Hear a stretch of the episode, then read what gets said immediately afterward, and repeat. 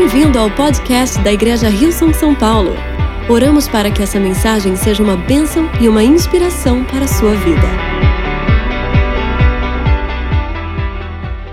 Vocês podem se sentar? assim, todo mundo já está sentado. Muito obrigado. Pode se sentar. O Fábio nem. Fábio, pode sentar. Tava ligado na guitarra também, né, Fábio? Tô ligado, tô ligado. É realmente muito bonito. Vocês estão felizes, gente, estar na igreja? Estão com expectativa de escutar a palavra de Deus? Amém.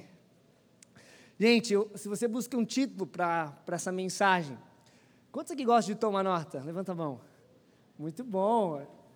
Sejam encorajados por essas pessoas. Realmente é, é, é interessante, mas ah, estudos dizem que a gente lembra realmente uma porcentagem muito pequena daquilo que a gente escuta.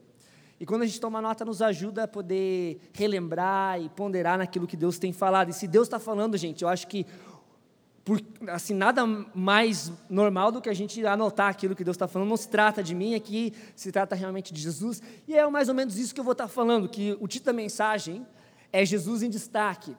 E é interessante que a gente vive num mundo onde as pessoas procuram estar tá em destaque. É uma tendência humana nossa, a gente quer estar tá numa posição talvez de evidência. Né? Na Copa do Mundo, se você perguntar para qualquer jogador quem é que quer ser artilheiro, eu posso ter certeza que todos os atacantes vão falar que sim. Porque realmente a gente deseja, às vezes, estar em destaque, a gente deseja estar numa posição talvez visível, ou que as pessoas realmente notem a gente. É, um, é uma tendência nossa humana. Mas a nossa caminhada com Jesus, a nossa caminhada com Cristo, Ele tem que estar em destaque, e não nós. E toda vez que Jesus está em destaque nas nossas vidas, a gente começa a entrar numa vida abundante, uma vida cheia de sentido, cheia de propósito, e é isso que Ele tem para nós. Eu vou ler uma passagem que está em João 3, do verso 22 ao 31. E um pouquinho do contexto aqui a gente vai ver a presença de João Batista. João Batista foi um homem usado por Deus para poder preparar o caminho para que Jesus viesse. Ele pregava uma mensagem de arrependimento e também falava que Jesus ia vir. E ele é conhecido por, pelo batismo, ele batizava as pessoas que se arrependiam e queriam tomar o caminho de Deus.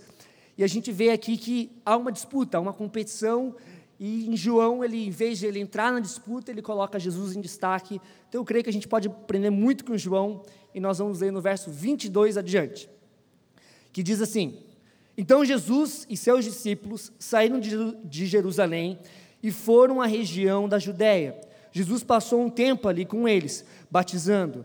Nessa época, João também batizava em Enom, perto de Salim, pois havia ali bastante água, e o povo aí ia até ele para ser batizado. Isso aconteceu antes de João ser preso. Surgiu uma discussão entre os discípulos de João e certo jude... com certo judeu a respeito da purificação cerimonial. Os discípulos de João foram falar com ele e lhes disseram: Rabi, o que o, o, homem que o Senhor encontrou no outro lado do rio Jordão, aquele de quem o Senhor deu testemunho, também está batizando. Todos vão até ele. João respondeu: Ninguém pode receber coisa alguma a menos que lhe seja concedida do céu. Vocês sabem que eu lhes disse claramente: Eu não sou o Cristo, estou aqui apenas para preparar o caminho para ele. É o noivo que se casa com a noiva. O amigo do noivo simplesmente se alegra de estar ao lado dele e ouvir os seus votos. Portanto, muito me alegro com o destaque dele. Ele deve se tornar cada vez maior e eu cada vez menor. Aquele que veio do alto é superior a todos. Nós somos de, da terra e falamos da, de coisas terrenas, mas ele veio do céu e é superior a todos. Uau! Vamos fechar nossos olhos, vamos entregar realmente esses próximos momentos na presença de Deus, amém? Pai, obrigado, Deus, obrigado pelo privilégio, Pai, de te servir, de poder escutar a tua palavra, de poder estar na tua casa, Deus. Eu oro, Deus, para que cada um de nós venhamos ter um encontro contigo, Jesus, que a gente venha sair daqui cheio da tua presença, Senhor, cheio do teu espírito, Deus, que a gente venha realmente, Senhor, ser encorajado por cada palavra que sair da minha boca, que sejam tuas, Senhor. É a nossa oração, no nome de Jesus, e todos juntos dizemos: Amém. Amém. Gente, quantos aqui já tiveram um momento de confissão no meio de uma discussão que você assim, você não pediu para estar naquela, no meio daquela discussão. Talvez alguém chamou você para casa e aí você, o pessoal começa a discutir, você está ali no meio. Quantos já tiveram isso? É uma situação complicada, eu entendo vocês. Pior é quando a, a discussão acontece e a pessoa que está discutindo quer te incluir na discussão. Não sei se vocês já passaram por isso também. Pessoa assim, ah, o Pedro também acha a mesma coisa sobre você, tá vendo? Ele também viu isso também. E aí você fica naquela situação desconfortável, sem saber o que fazer. Eu na Austrália tive no meio de uma discussão que eu vou te dizer que não foi nada agradável. Eu chamei meu, pai veio me visitar na Austrália, acho que foi a primeira viagem dele fora do Brasil. E, e eu queria realmente que meu pai pudesse ver como minha vida estava. Eu estava fazendo um seminário bíblico, mas eu falei para ele que eu ia fazer um curso. Eu fiz curso de inglês, fui para seis meses e acabei ficando seis, seis anos e seis meses. Imagina o que, que meu pai estava pensando. Já fazia um ano já que eu estava na Austrália e ele veio, né, queria até conhecer o que, que eu estava, né, como é que estava sendo a minha vida e tal. Eu comentei com ele que eu estava fazendo um curso que era relacionado a serviço social. Porque eu, eu ajudava na área social da igreja. Por favor, não me julguem. Não menti para meu pai. Eu estava assim. Foi a melhor maneira que eu pude escrever para meu pai. Meu pai também estava na jornada dele com Deus, então achei assim, melhor que ele descubra aqui. Enfim, mas o meu desejo é que realmente aquela viagem, a viagem marcasse a, minha, a, vida do meu pai. Eu queria realmente que ele visse Jesus nos meus relacionamentos, na minha vida. E aí eu tive essa brilhante ideia. Eu falei: não, pronto. Meu pai ama surfar. Eu vou fazer essa viagem para a gente surfar em algumas praias, fazer tipo uma viagem de carro. E vou chamar esse amigo que, meu, que tem uma história linda com Jesus. Tenho certeza que ele vai ser impactado pelo esse meu amigo. E meu amigo tinha um carro emprestado, então eu falei com ele, estava tudo certo, o carro estava estragado. Eu falei, não, tranquilo, a gente paga o dinheiro que a gente ia pagar no aluguel, paga para consertar o carro. Pouquinho antes da gente, gente viajar, dias antes da gente viajar, meu amigo me liga e fala assim, Pedro, o rapaz que me emprestou o carro, que por sinal não pode dirigir porque ele perdeu a carteira, ele falou que quer ir com a gente. Falei, ah, ótimo, né? Mas assim, aquela incógnita, não conheço essa pessoa, mas espero que né, a pessoa seja gente boa. Eu sei que esse aqui não é lugar para a gente falar mal das pessoas, mas vamos dizer que ela tinha alguns problemas. Esse menino, como cada um de nós tem, perfeito? Ninguém é perfeito aqui. Mas ele tinha algumas características diferentes, vamos dizer assim. Ele chegou, né, a gente saiu para a viagem, e ele foi sentar no banco da frente, porque ele, né, enfim, ele entendia que o carro era dele, por mais que ele não podia dirigir, o carro era dele. E até aí, até que está tranquilo. Não tanto porque meu pai se sentia assim mal, ele sou mais velho que ele, gostaria de ver um pouco mais a vista da Austrália, nunca tinha estado na Austrália. Mas se isso não fosse suficiente, gente, ele começou a tapar os vidros, assim, até a parte dele assim, ó, para ele poder dormir a viagem toda. E meu pai já ficando agoniado já com a situação, eu falei, meu pai, Deixa eu explicar. É, eu não conheço muito né, esse rapaz aqui, mas eu vou falar com meu amigo para ver se dá um toque nele. Falei com meu amigo, meu amigo deu um toque no rapaz, até que o rapaz, no meio da viagem, tomou né, a iniciativa e falou para o meu pai assim: Olha, é, se o senhor quiser sentar aqui na frente.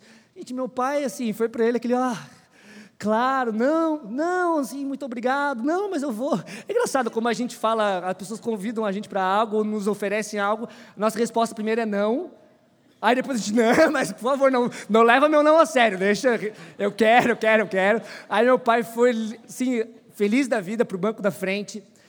E a gente, no, já no início, assim, da, do tempo que meu pai estava ali na frente, um koala, gente, na estrada, estava atravessando a rua. Que momento! Meu pai falou, para o carro, eu tive que traduzir, né, porque meu pai falou em português, eu falei, olha, stop the car, o cara parou o carro, e aí meu pai saiu do carro e foi tirar foto do koala. Meu pai estava tendo o tempo da vida dele. Nesse momento, gente, esse menino vê que o banco da frente está disponível. Ele tira tudo que meu pai tinha lá na frente, coloca tudo para o banco de trás, senta no banco da frente, coloca os pés em cima assim do painel.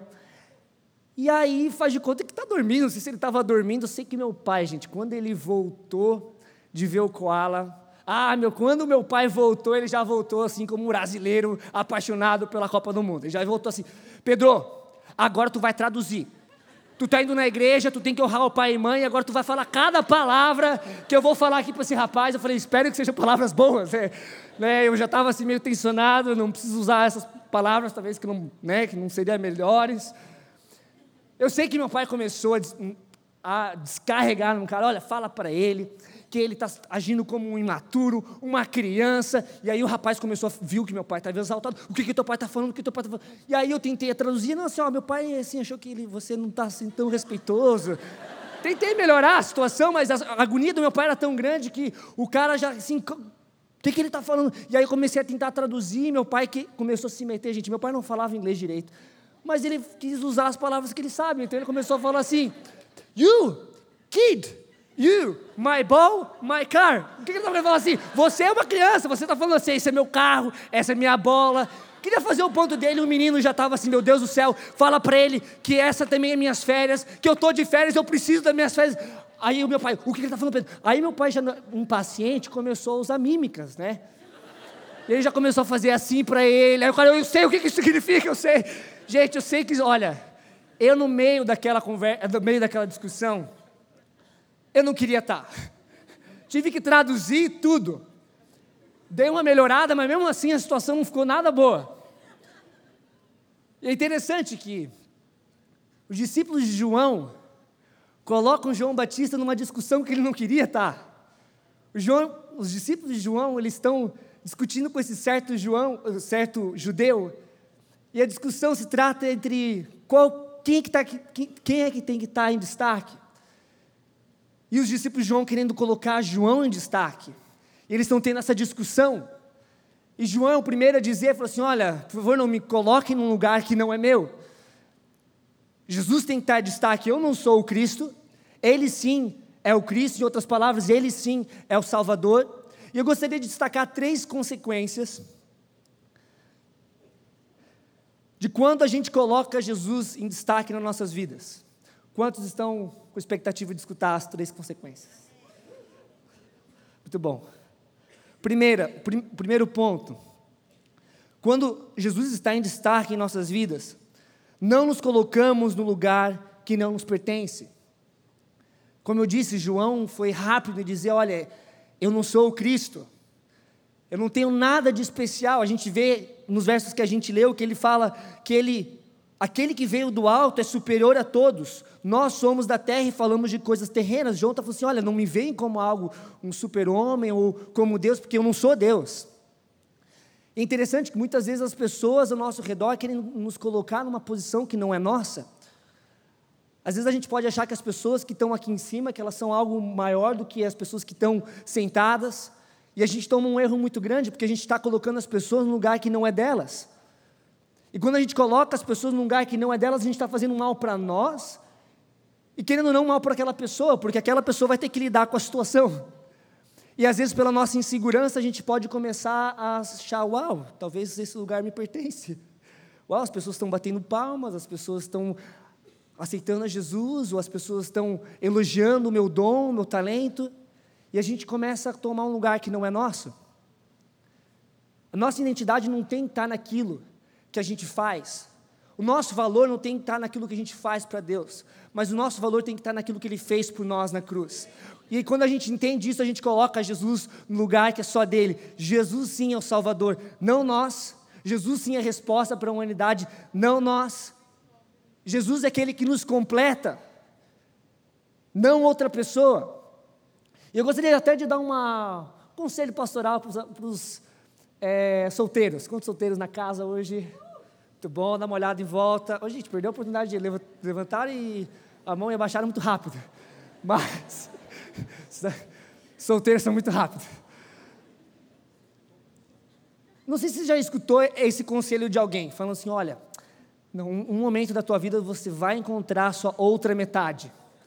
Posso te falar? Isso não existe.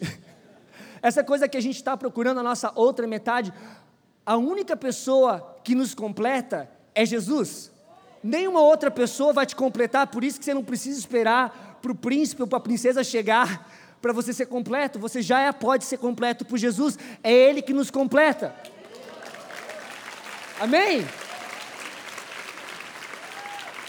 E quando a gente começa a criar essa dependência emocional nas pessoas, a gente está fazendo mal para nós e para essas pessoas, porque a gente está esperando delas algo que elas não podem fazer. Elas não podem cumprir com aquilo que somente Jesus pode cobrir, que é o amor dele por nós. Nenhum amor humano pode nos encher como o amor de Deus.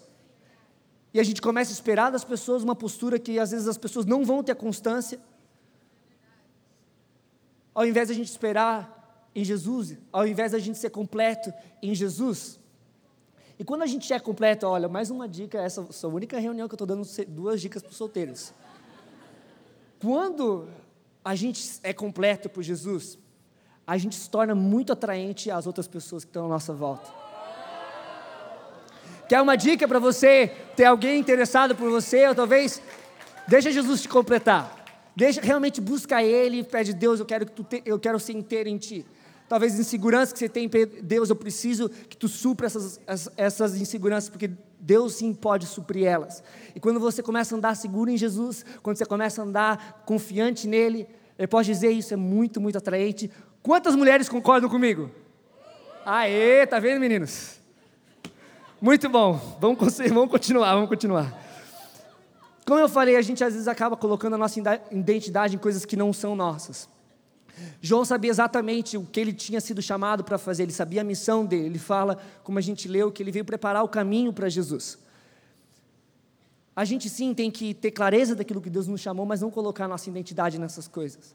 Não colocar talvez a nossa identidade num ministério ou numa placa de igreja. Posso dizer, a placa da Hilson não salva ninguém. Somente Jesus pode salvar nós. E às vezes a gente começa a colocar a nossa esperança, talvez na maneira que a gente faz igreja, talvez o que nos completa é, é talvez a, é as luzes ou a música. Isso não tem sentido nenhum se ela não aponta para Cristo, porque é somente Ele que nos completa. Só que a gente tem que tomar essa decisão, assim como João Batista, de não permitir. Gente, quanto tempo que eu tenho? Ah, tá, 16 minutos, ótimo. Eu estava vendo 7, não, são 7h30. Muito bom. A gente realmente tem que permitir que Jesus nos complete. Número dois, ficamos, quando Jesus está em destaque nas nossas vidas, ficamos parecidos com Jesus. E isso é algo que o Espírito Santo faz em nós, é algo realmente Deus faz em nós através do seu Espírito. E a gente vê que na discussão, quando a gente estuda essa passagem, a gente vê que a discussão que eles estão tendo era com relação a cerimônias é, de como a gente leu, cerimônias,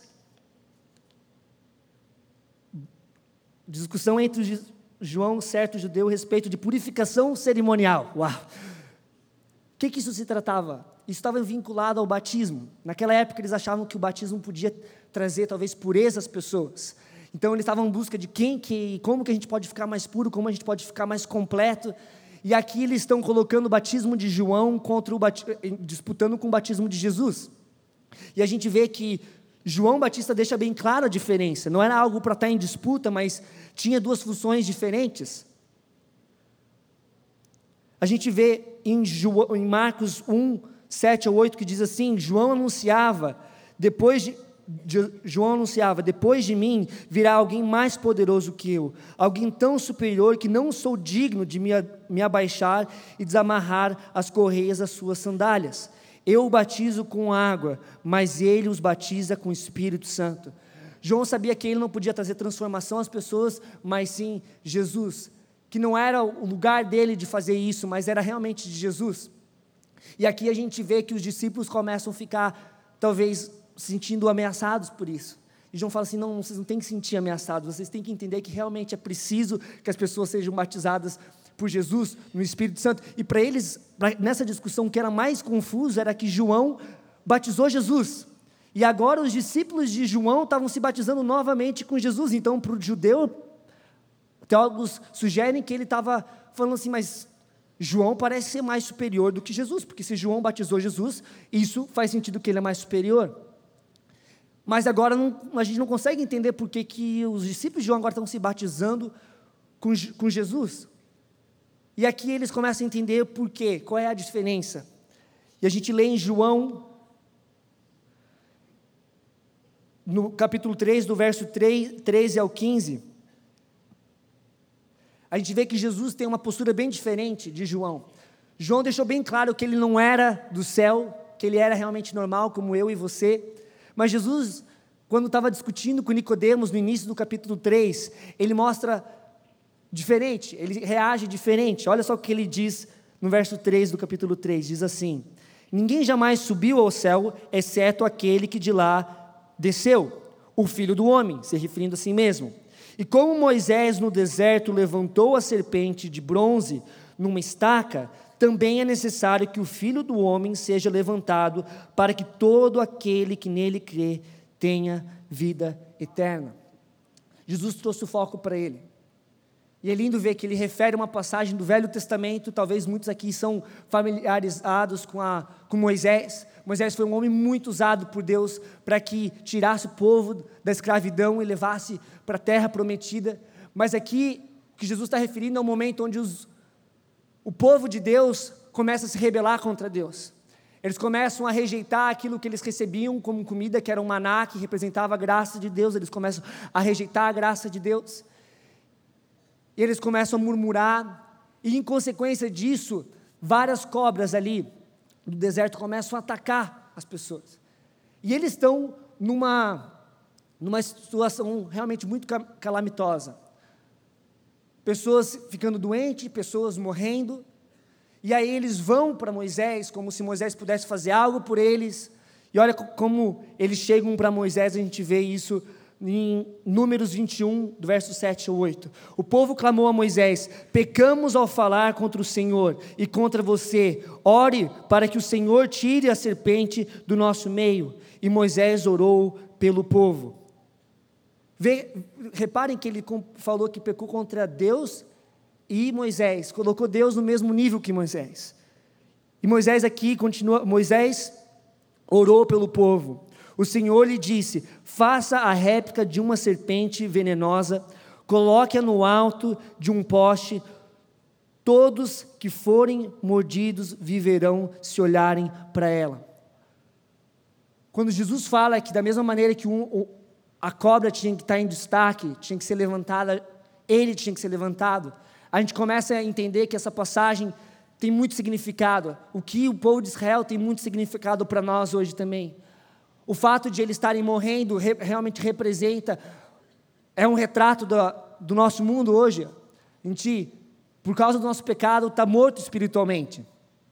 A serpente remete ao momento onde Adão e Eva foram enganados pela serpente no jardim do Éden, e ali eles foram também começaram a receber essa morte espiritual.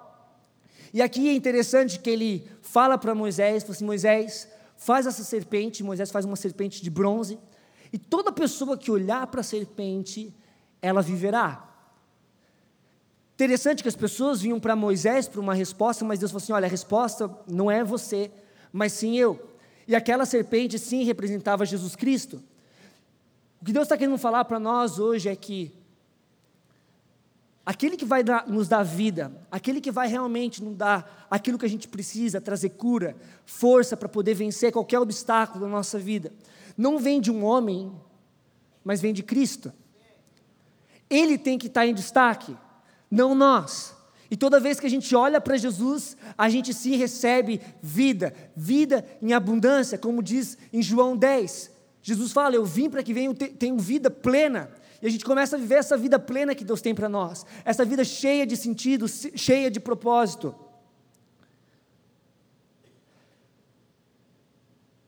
João 3, do verso 5 ou 7.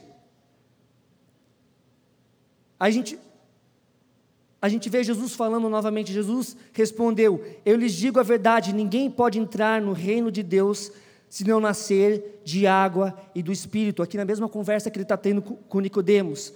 Os seres humanos podem gerar apenas vida humana, mas o espírito, mas o espírito dá à luz a vida espiritual. Portanto, não se surpreendam quando eu digo é necessário nascer de novo. João entendia que eles precisavam muito mais do que um mero arrependimento. Arrependimento sim tem o seu valor, mas se ele só for arrependimento, ele vai poder ditar a nossa vida como uma vida do arrependido. Aquela pessoa que talvez a gente pode se ver na mesma situação, mas aquela pessoa que erra e ai, me arrependi, vive uma vida de remorso, errando após erro, erro após erro, e se sentindo arrependido por aquilo, mas Deus não quer que a gente pare no arrependimento. Deus quer sim trazer mudança para a nossa vida. E para isso a gente tem que ser batizado na água que representa o, o arrependimento e no Espírito, para que a gente possa viver essa vida que Deus para nós. Por isso que os discípulos de João se batizaram, tinham que se batizar novamente. A gente vê em Atos 19, verso 3 ou 6, que Paulo instrui dessa maneira. A gente vê no, verso, no capítulo 19, do verso 3 em diante, diz assim: Então, que tipo de batismo vocês receberam? Perguntou Paulo. O batismo de João Batista, responderam. Então Paulo disse: João batizava aqueles que se arrependiam dos seus pecados, e também dizia ao povo de Israel que eles devi, deviam crer naquele que havia de vir depois, depois dele, isto é, em Jesus.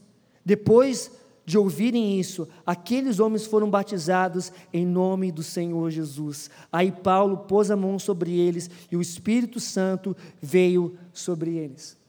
Eles começaram a viver uma vida no Espírito Santo, uma vida que realmente traz transformação. E olha que lindo como Romanos descreve essa vida que a gente vive no Espírito de Deus.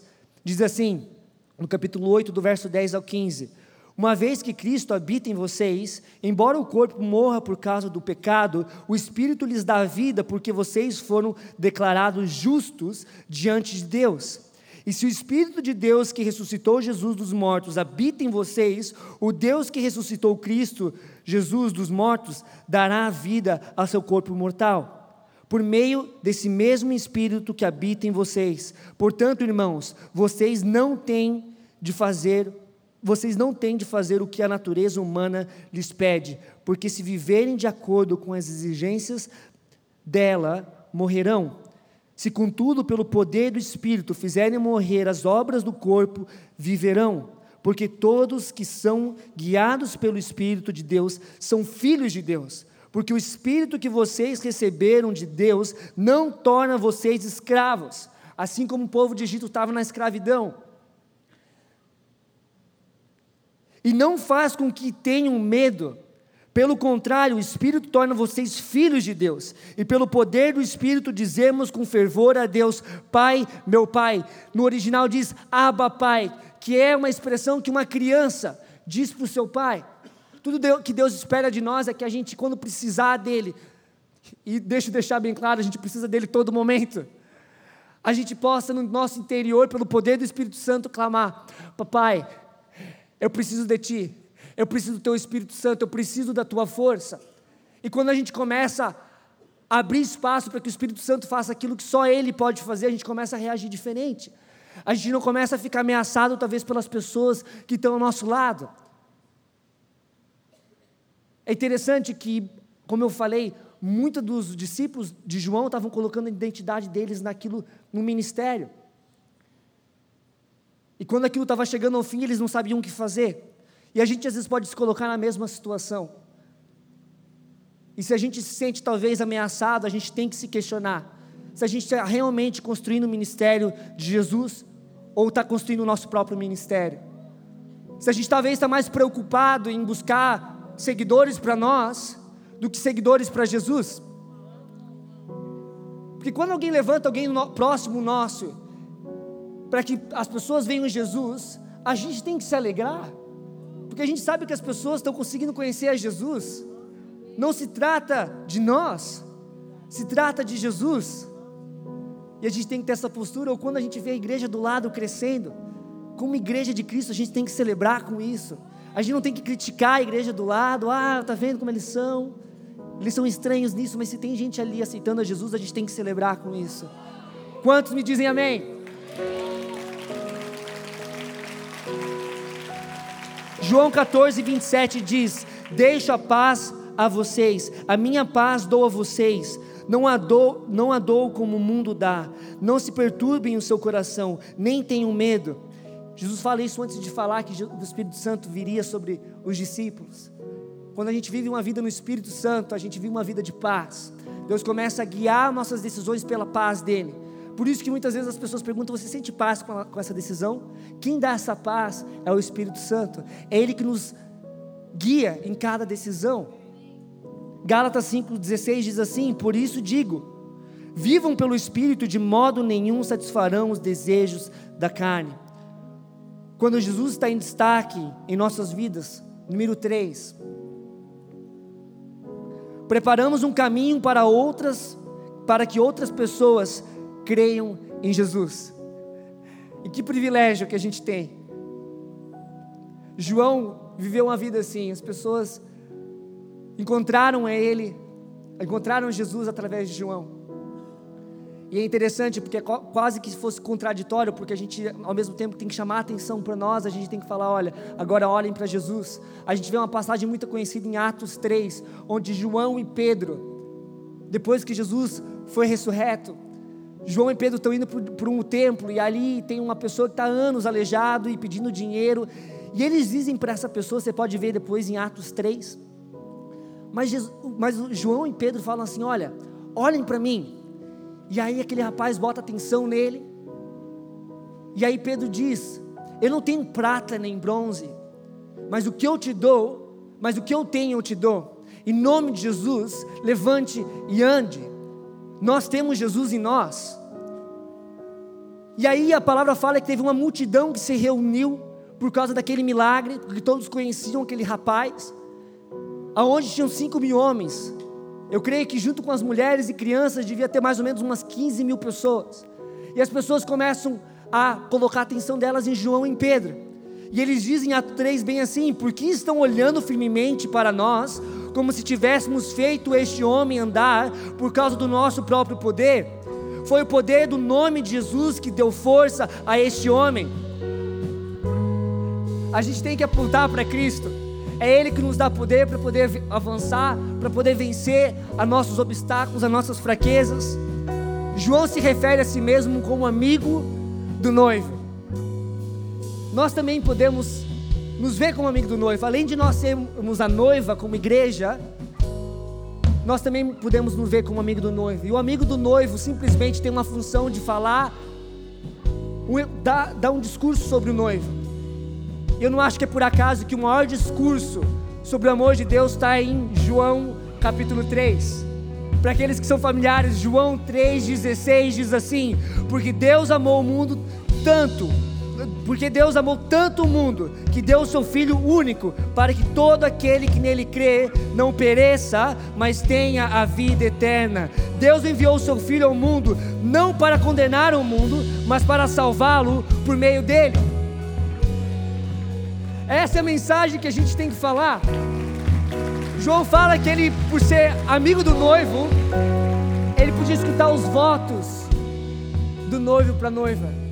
Esses são os votos. Jesus amou o mundo de tal maneira que deu o seu próprio filho para que todo aquele que nele crê não pereça, mas tenha vida eterna. E ele continua dizendo que o filho do homem não veio para julgar o mundo. Se o filho do homem não veio para julgar o mundo, por que, que a igreja tem que julgar as pessoas? Por que, que nós temos que julgar as pessoas? Eu gostaria que a gente se levantasse e, como uma família de fé, a gente clamasse as suas palavras, vai cantar há pouco.